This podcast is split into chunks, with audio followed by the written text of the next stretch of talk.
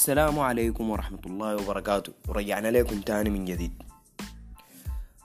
شنو هو مصدر التعليم وكيف نطوره؟ وهو أصلا أساليبه ولا هنا فايدته في حياتنا شنو؟ وطبعا بتلخص في عدة حاجات. لكن قبل ما أقول لكم العدة حاجات دي أنتوا كان الكلام ده ما بينجز معاكم؟ تقوموا تتوكلوا على الله تشيلوها. يا أما إنكم تجيبوا وتدعموا الشغلة دي لأنه دي شغلة ضرورية بتعتمد على أيامنا الجاية. تطوير مصدر التعليم بيعتمد على شنو؟ هو بيتلخص في حاجات كده بسيطة اللي هي تر- الترتيب. الترتيب دي دي حاجة بتخص وزارة التربية والتعليم اللي هي مفروض تكون مسؤولة عن ترتيب المدرسين وتطويرهم في المدارس.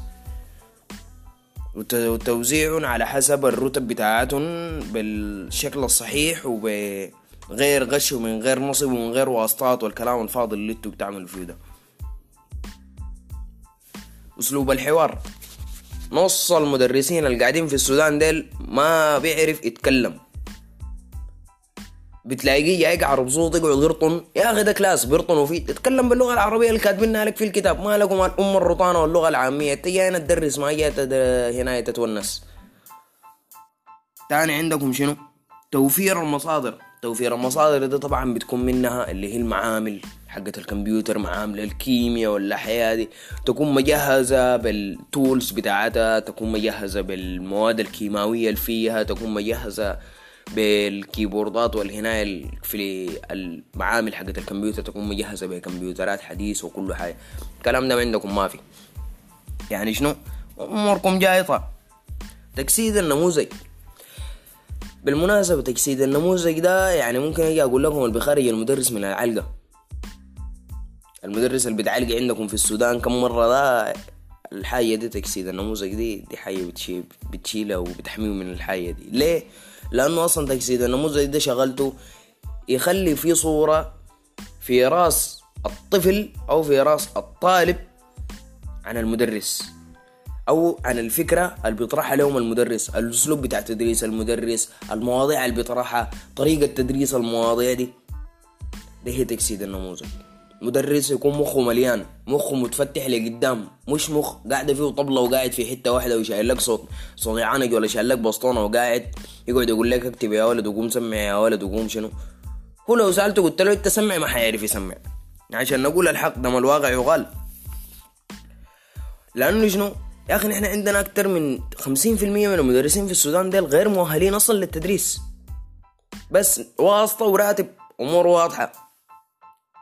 تنظيم المدرسين وتطويرهم. يعني ده شيء ضروري عشان نحن الأجيال الجاية ما تجي تجي متخلفة أمخاخة ما فيها حاجة.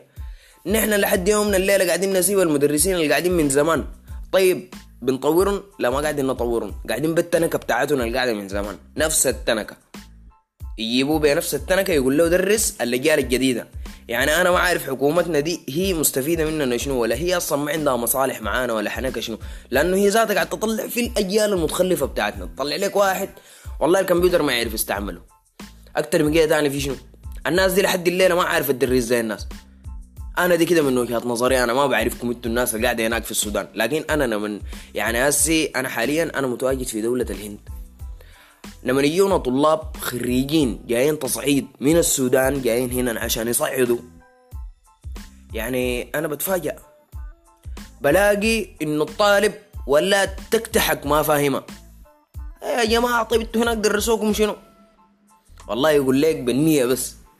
ما استفدنا منهم أي حاجة. كتبكم طيب بالإنجليزي ولا لا في الكتب قاعدة بالإنجليزي. معامل فيه ولا؟ في في في في, في معامل وفي كل حاجة. الغلطة وين؟ الغلطة في المدرس. فنحن يا جماعة الخير كان ما دعمنا القضية دي حقت إنه يطوروا المدرسين دي يتأكدوا. نحن داخلين في قرن جديد اسمه قرن التكنولوجيا. بكرة ما حيكون في حاجة اسمها ورقة ولا حيكون في حاجة اسمها قلم. في حاجة اسمها electronic note تاني ما حيكون في أي شيء. ورقة وقلم دي تنساه. راديو ده تنساه. الحياة دي تنساه. الناس دي بقت ماشية داخلة على جيل التكنولوجيا.